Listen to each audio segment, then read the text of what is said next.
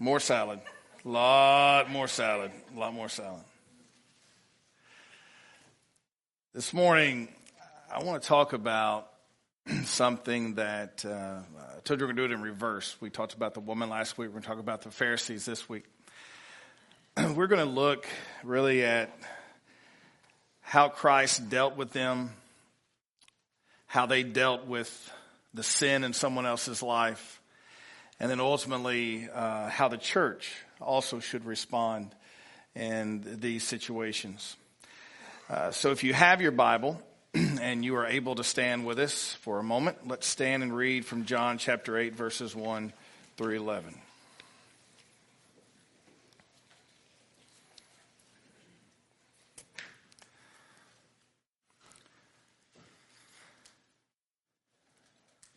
But Jesus went to the Mount of Olives, and early in the morning he came again into the temple area, and all the people were coming to him, and he sat down and began teaching them. Now, let me say this before I continue to read.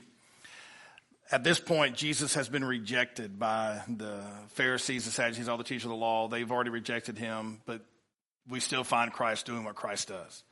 And that is showing up no matter how people feel about him, he was doing what he was supposed to do. now, the scribes and the Pharisees brought a woman caught in the act of adultery, and after placing her in the center of the courtyard, they said to him, Teacher, this woman has been caught in the very act of committing adultery. Now, in the law, Moses commanded us to stone such a woman, or such women. Uh, what then do you say? Now, they were saying this to test him, or another way would be to trap him so they might have grounds for accusing him. But Jesus stooped down and with, with his finger wrote on the ground. When they persisted in asking him, he straightened up and said to them, He who is without sin amongst you, let him be the first to throw a stone at her. And again he stooped down and they began leaving one by one, beginning with the older, uh, the older ones, and he was left alone and the woman where she was in the center of the courtyard. And straightening up, Jesus said to her, Woman, where are they? Did no one condemn you? She said, No one, Lord. And Jesus said, I do not condemn you either. Go from now. Uh, go from now on. Do not sin any longer. Uh, Father, we are so thankful this morning that your son handled the bullies. he did it in such a way that good came out of it. He did it in such a way that a woman came to trust him. Father God, may we as a church have the same compassion and grace that Christ showed in a moment like this. We pray this in Jesus' precious and holy name. Amen.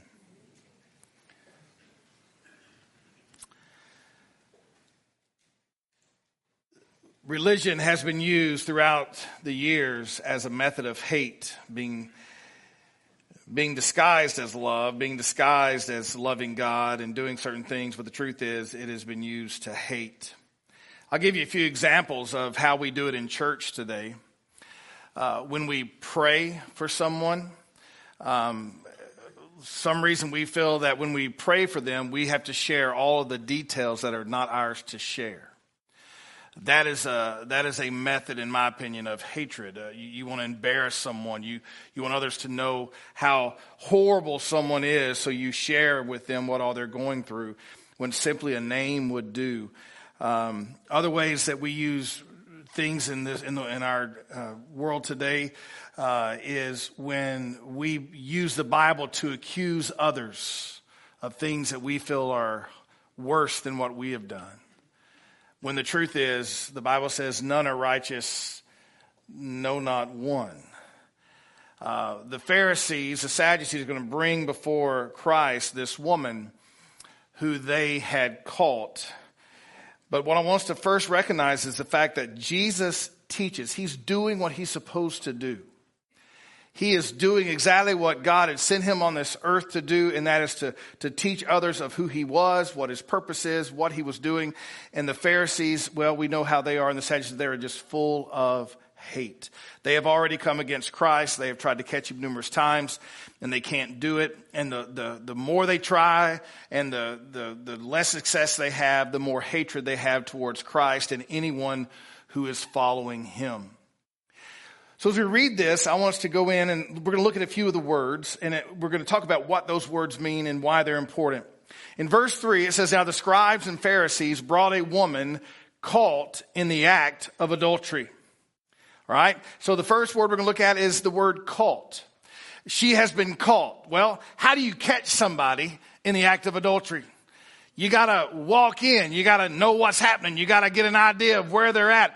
Folks, if, this, if, if I need to spell out for you, I will. They had set this woman up for failure. And they were going to set her up in order to set Christ up in a bad situation. They had to have personally, according to their own law, the way it would work is you had to have multiple witnesses actually see this take place. And those witnesses had to be the ones to bring the accusation. So, therefore, if the Pharisees and Sadducees were bringing the accusation, what does that tell you? They had to be the ones to catch them in the act. Why? For what reason would they do such a thing? Why would they set someone up like this? Why would this take place? Because of their hatred for Christ, because of their hatred for anyone who followed after him. So they were willing to put a woman in a very bad position. And notice, they don't talk about the man, they just bring the woman. But by the way, it, it takes two for that to happen. And according to scripture, by the way, both were responsible and both had to be killed. Did y'all know that? But in their mind, we don't want to talk about the man. We want to talk about the woman, the lesser of the two in their mind. So they've been caught. They did something. They, they watched it in the act and they brought her before Jesus, but they did not bring the man. And they caught her in the act of adultery. Well, Scripture is very clear on a few things, and I, I want to read them for you if, if I can for just a moment. Leviticus 20 verse 10 says, if there is a man who commits adultery with another man's wife, one who commits adultery with his friend's wife, the adulterer and the adulteress must be put to death. That's what the law says. Now, their accusation is that just the woman, correct? That's what they said, the woman. But according to the actual scripture, it says that both should be put to death. And then Deuteronomy 22, 22 through 24 says, if a man is found sleeping with a married woman, then both of them shall die. The man who slept with a woman and the woman, so uh, you shall eliminate the evil from Israel. If there is a girl who is a virgin betrothed to a man and another man finds her in the city uh, and sleeps with her, then you shall bring them both out to the gate of the city and you shall stone them to death. The girl because she did not cry out for help, though she was in the city, and the man because he has violated his neighbor's wife, so you shall eliminate the evil from among you. The law is very clear, but what they have done is just like a lot of us in church, we have picked the scriptures that we like and we've thrown out the ones that we don't like.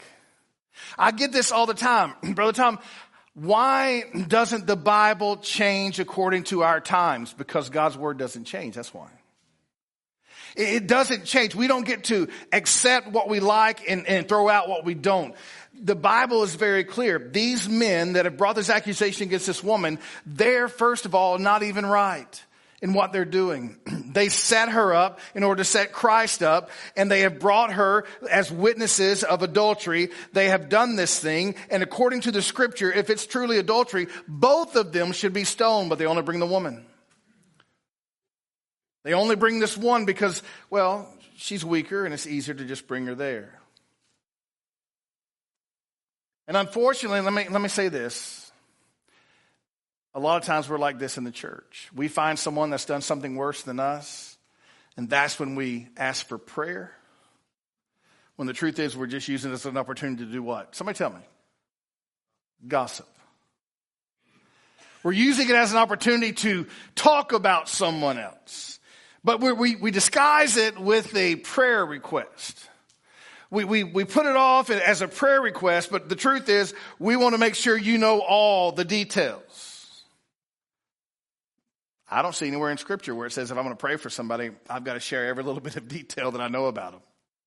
The Bible's very clear here that that this woman was brought in adult, was caught in adultery, but again, we can tell that she was set up by these men.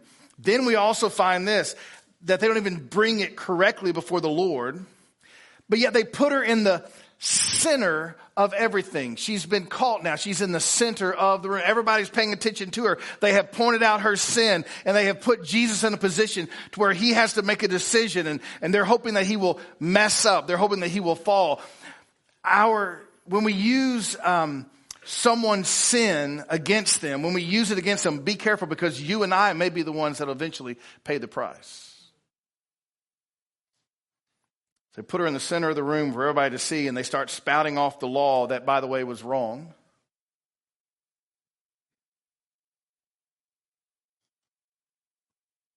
And then we see Jesus do something.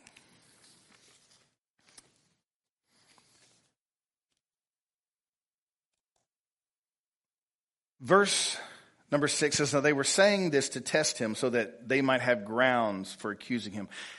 Because if he said, Yeah, let's stone her, all of those people uh, would have, that have been trusting him, all of those who had been following him would have looked at him like, wow, what happened to this man who was so full of grace? He would have broken the Roman law as well had he stoned her. But Jesus does something. He stooped down with his finger and he wrote on the ground. You ever wonder what he wrote? Can I tell you? It doesn't matter because it doesn't tell us. Like we have no idea what he actually wrote. We have no clue. I've actually sat in sermons where preachers were confident that they knew what he wrote, so they shared it. And I'm sitting there thinking, wow, they know the scripture better than God. We don't know what he said. We don't know what he wrote. We, we don't know. We can speculate, but what good does that do? We don't know what he did, but in true Jesus fashion, he knew exactly how to handle it. He writes down something on the ground and, and they continue. They persisted in asking him. He straightened up and he says to them, he who is without sin among you, pick up the stone. Now I love this part and I'm going to tell you why.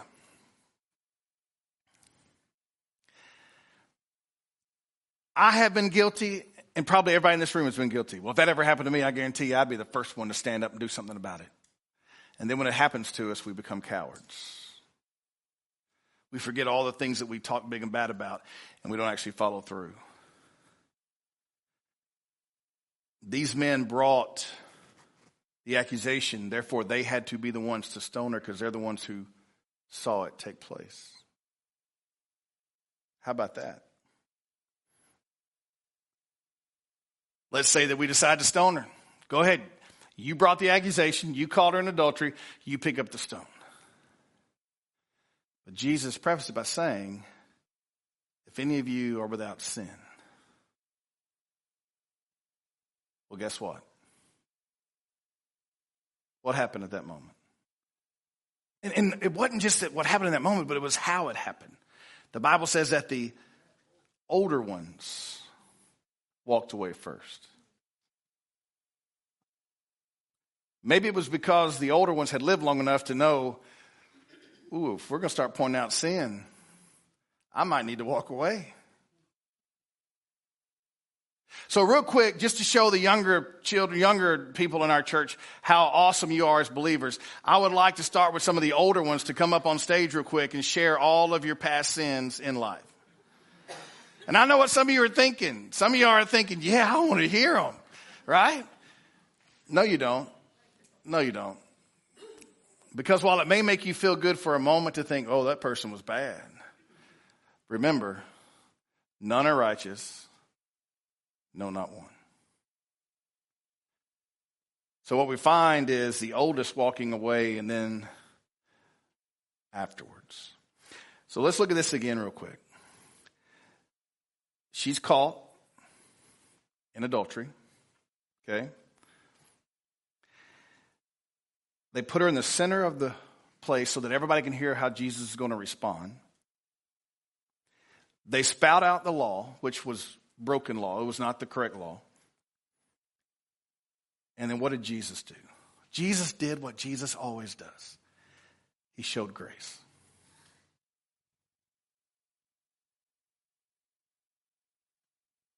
Brother Thomas, she was guilty. That makes grace even more beautiful, doesn't it?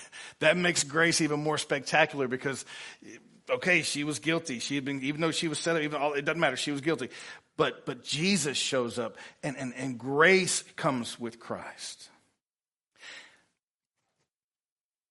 You know, what, you know what Christ didn't do?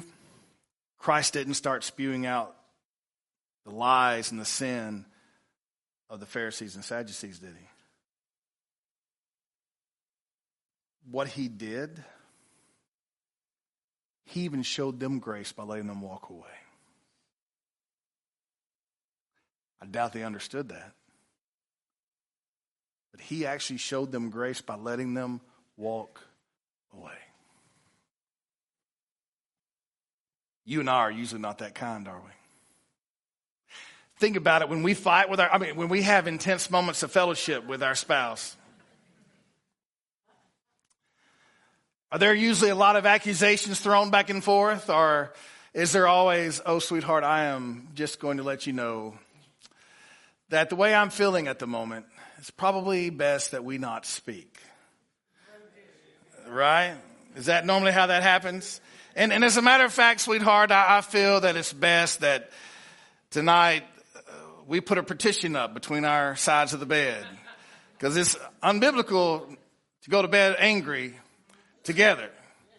So let's just agree to sleep on one side and you sleep on the other, and we will not discuss this any further. Amen. No, normally there's one accusation thrown across, and then there's another accusation thrown back across, and then there's more accusations until there's a all-out war and fight. And then finally, somebody has to come to their senses and show grace. And my wife is pointing did you just point out yourself? Oh, praise the Lord. Praise the Lord. Yes, yes. Because I was going to say, I mean, we all know how gracious I am. Um,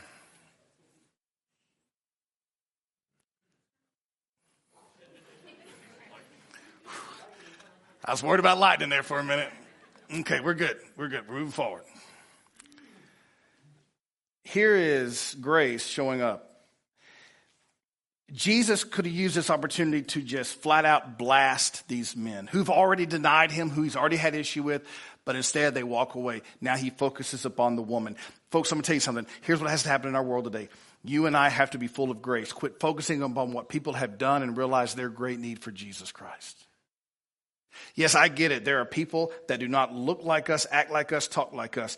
And the, one of the reasons that our church is not growing right now, and if you get upset about this, I, I'm sorry, but one of the reasons our church is not growing right now is because we are not able to see the true need of what is out there. If we were, we would be sharing the gospel with every person that we meet. Because the true need of our world today is not more politics, it's not more uh, immunization. It's not more money. You can print all the money you want and you're just going to get deeper and deeper in debt. Trust me. Go look at the, go look at the deficit in our, in our, in our country. You can do all the crazy stuff you want to do. But folks, if you're not showing the grace of Jesus Christ, you are missing the point of your life. In 2000 and, or 2022, the baptismal waters, I pray to God, are used monthly, weekly. And not by my hand, but by your hand. By you sharing the gospel, by you sharing your faith, bringing people to a place of commitment. Because we have shown grace. Folks, there are a lot of sick, sick people in this world. Would you agree with that?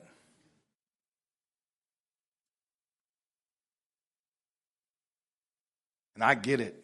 You're like, I want nothing to do with those people. But can you imagine if those sick, sick people came to know Christ, what a transformation the world would see? How does that start? By us showing grace. Matthew 18, we read something uh, that I think is so important uh, for us in this room. Even within our own church, when people walk out, when people leave, because you're going to have that. There are going to be people that are going to mess up. Anybody in this, anybody that's a, that's in here today, have you ever messed up as a Christian? Just raise your hand real quick if you've, if you've ever had issues. Okay, just want to check. Did Steve raise his hand? Yeah, yeah. HC HC raised his hand. Trust me. Okay.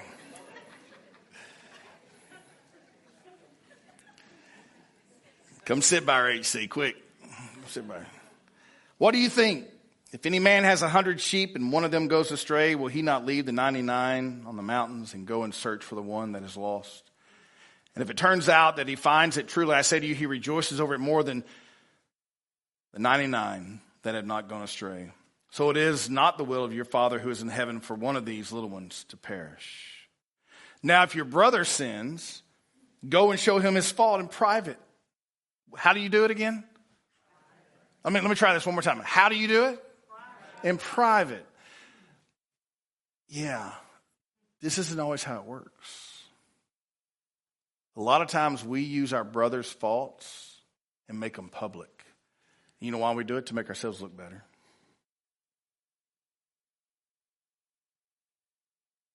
These men came with accusation against Christ, and all he did, we don't know what he wrote, but he wrote something on the ground, and he looks at them and says, Hey, you who without sin, cast the first stone.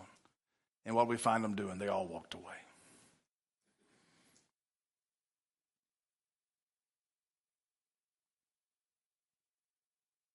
So if you find your brother in sin, if you have fault, you go to private. If he listens to you, you have gained your brother. But if he does not listen to you, take one or two more with you, so that on the testimony of two or three witnesses, every matter may be confirmed. And if he refuses to listen to them, tell it to the church. And if he refuses to listen even to the church, he is to be to you as a Gentile and a tax collector, who, by the way, they didn't care for back then.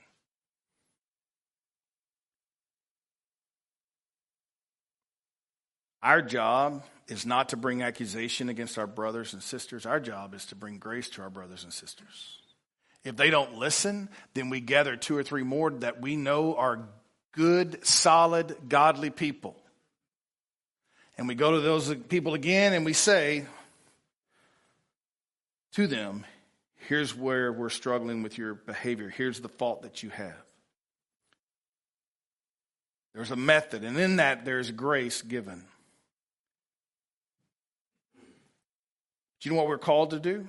We're actually called to be light of the world, not judge of the world. I'm going to read this to you in Matthew 5, 13 through 20. It says, You are the salt of the earth, but if the salt has become tasteless, how can it be made salt again? It is no longer good for anything except to be thrown out and trampled underfoot by people. Folks, that is why you must watch your testimony. This is why you and I must watch our life. You are the light of the world. A city set on a hill cannot be hidden, nor do people light a lamp and put it under a basket, but on the lampstand, and it gives light to all who are in, are in the house. Your light must shine before people in such a way that they may see your good works and glorify your Father who is in heaven. Your, light, your, your lamp, your light is to shine.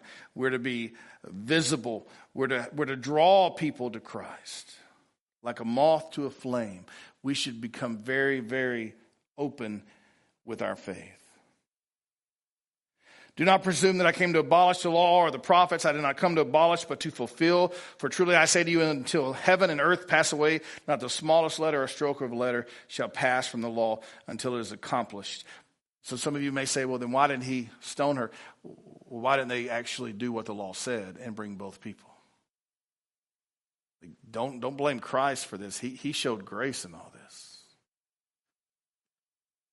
Therefore, whoever nullifies one of the least of these commandments and teaches others to do the same shall be called least in the kingdom of heaven. But whoever keeps and teaches them, he shall be called great in the kingdom of heaven. For I say to you that unless your righteousness far surpasses that of the scribes and Pharisees, you will not enter the kingdom of heaven. Let me tell you something. The scribes and the Pharisees were very, very religious, but they had zero grace zero understanding of who Christ was. So, what did they do? they just became angry and bitter because they weren't getting their way. I've been to a few business meetings in the Baptist church. I've listened to a few Pharisees sitting in those meetings. And I've watched churches broken in half because somebody didn't have grace. Instead, they were just right in their own mind.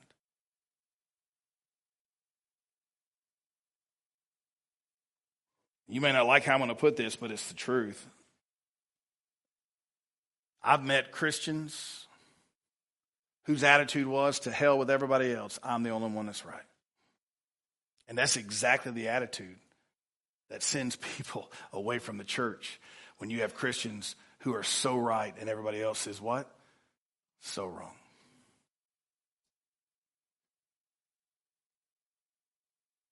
I was at a funeral, and I never will forget the preacher had such an opportunity to share Christ, but instead what he shared was that everybody was going to hell but him and the few preachers that were in the room. And he asked Todd and I to stand up, and he was going to. He asked all the preachers to stand up, and Todd looks over at me. He's like, "Do we really have to stand?" like, I'm a little embarrassed here. I was like, "Me too, brother. I don't. I don't know that I want to be a part of this." He had an opportunity to share grace and share the gospel, but he used the Bible as a platform to shame people. You can't shame people into Christ, by the way. One, you don't save them. And I think that's the attitude of a lot of preachers and a lot of Christians is it's my job to save you. No, it's not. It's your job to be a light. Christ does the saving.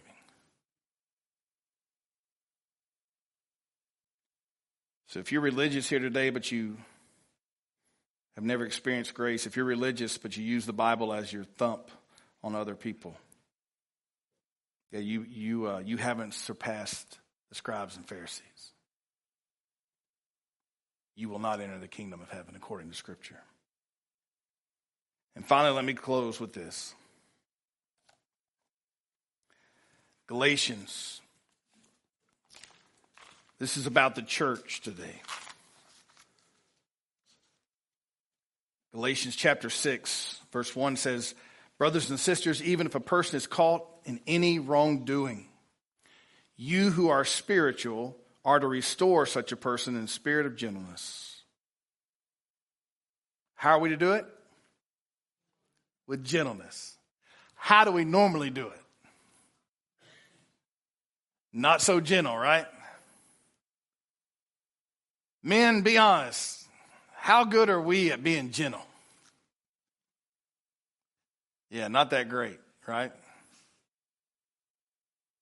Matter of fact, a lot of us look at things like, why can't you get that? Like, I get it. Why can't you get it? Well, they can't get it apparently. But we think that if we keep telling them they should get it, that suddenly they're going to get it. Is that how that works? Or maybe if you go to a foreign country and you can't understand their language, so you yell at them. You know? You think the louder you talk, the more they're going to understand you and slower, loud and slow. But they're going to get it eventually. Listen, we are to go to our brothers and sisters who are caught in any wrongdoing, and we're to do it with gentleness. It says, You who are spiritual are to restore such a person in the spirit of gentleness, each one looking to yourself so that you are not tempted as well. I don't know what Jesus wrote, but whatever he wrote, they had to look inside and they all realized from the oldest to the youngest, yeah, I have no business picking up a stone. And they just walked away. So that you are not tempted as well. Bear one another's burdens and thereby fulfill the law of Christ. You don't need to bring somebody else's fault and try to make them look bad. Instead, you're to go to that person who is in wrong and you're to show grace and restoration and hope. For if anyone thinks he is something when he is nothing, he deceives himself, but each one must examine his own work, and then he will have reason for boasting, but to himself alone and not to another, for each one will bear his own load. Christian, if you today have to be the one to tell everybody how good you are, you're going against Scripture. Christian, if you're one who has to use someone else's downfall to make yourself look good through the power of prayer request, you're not much of a person. My prayer today is when we come to this point of invitation, that we would actually take an honest look at ourselves and just spend some time down here at this altar asking God to give us grace, to allow us to show grace to those that right now we are really struggling with. Maybe you're here today and you're like, I've never experienced grace for myself. What does that look like? Oh, come and talk to me because I want to share with you the good news of Jesus Christ. But I will tell you that whatever you're struggling with, whether it be physical, spiritual, or mental, Jesus is the answer. And whatever you have in your past, you can be like the adulterous woman and you can find a gracious Savior. And I would pray you would find a church that would show you the same kind of grace and stand with you in spite of whatever it is you think you've done or in spite of whatever it is you have done. I want you to find a church right here at Pine Island that will stand with you and help you to walk moving forward. Let's stand together. Father, I thank you so much for your love and grace. And Father, we thank you for this opportunity to just come and make that time of commitment to you, to truly just ask, Father, give us understanding of grace that we might give that to those who are hurting around us.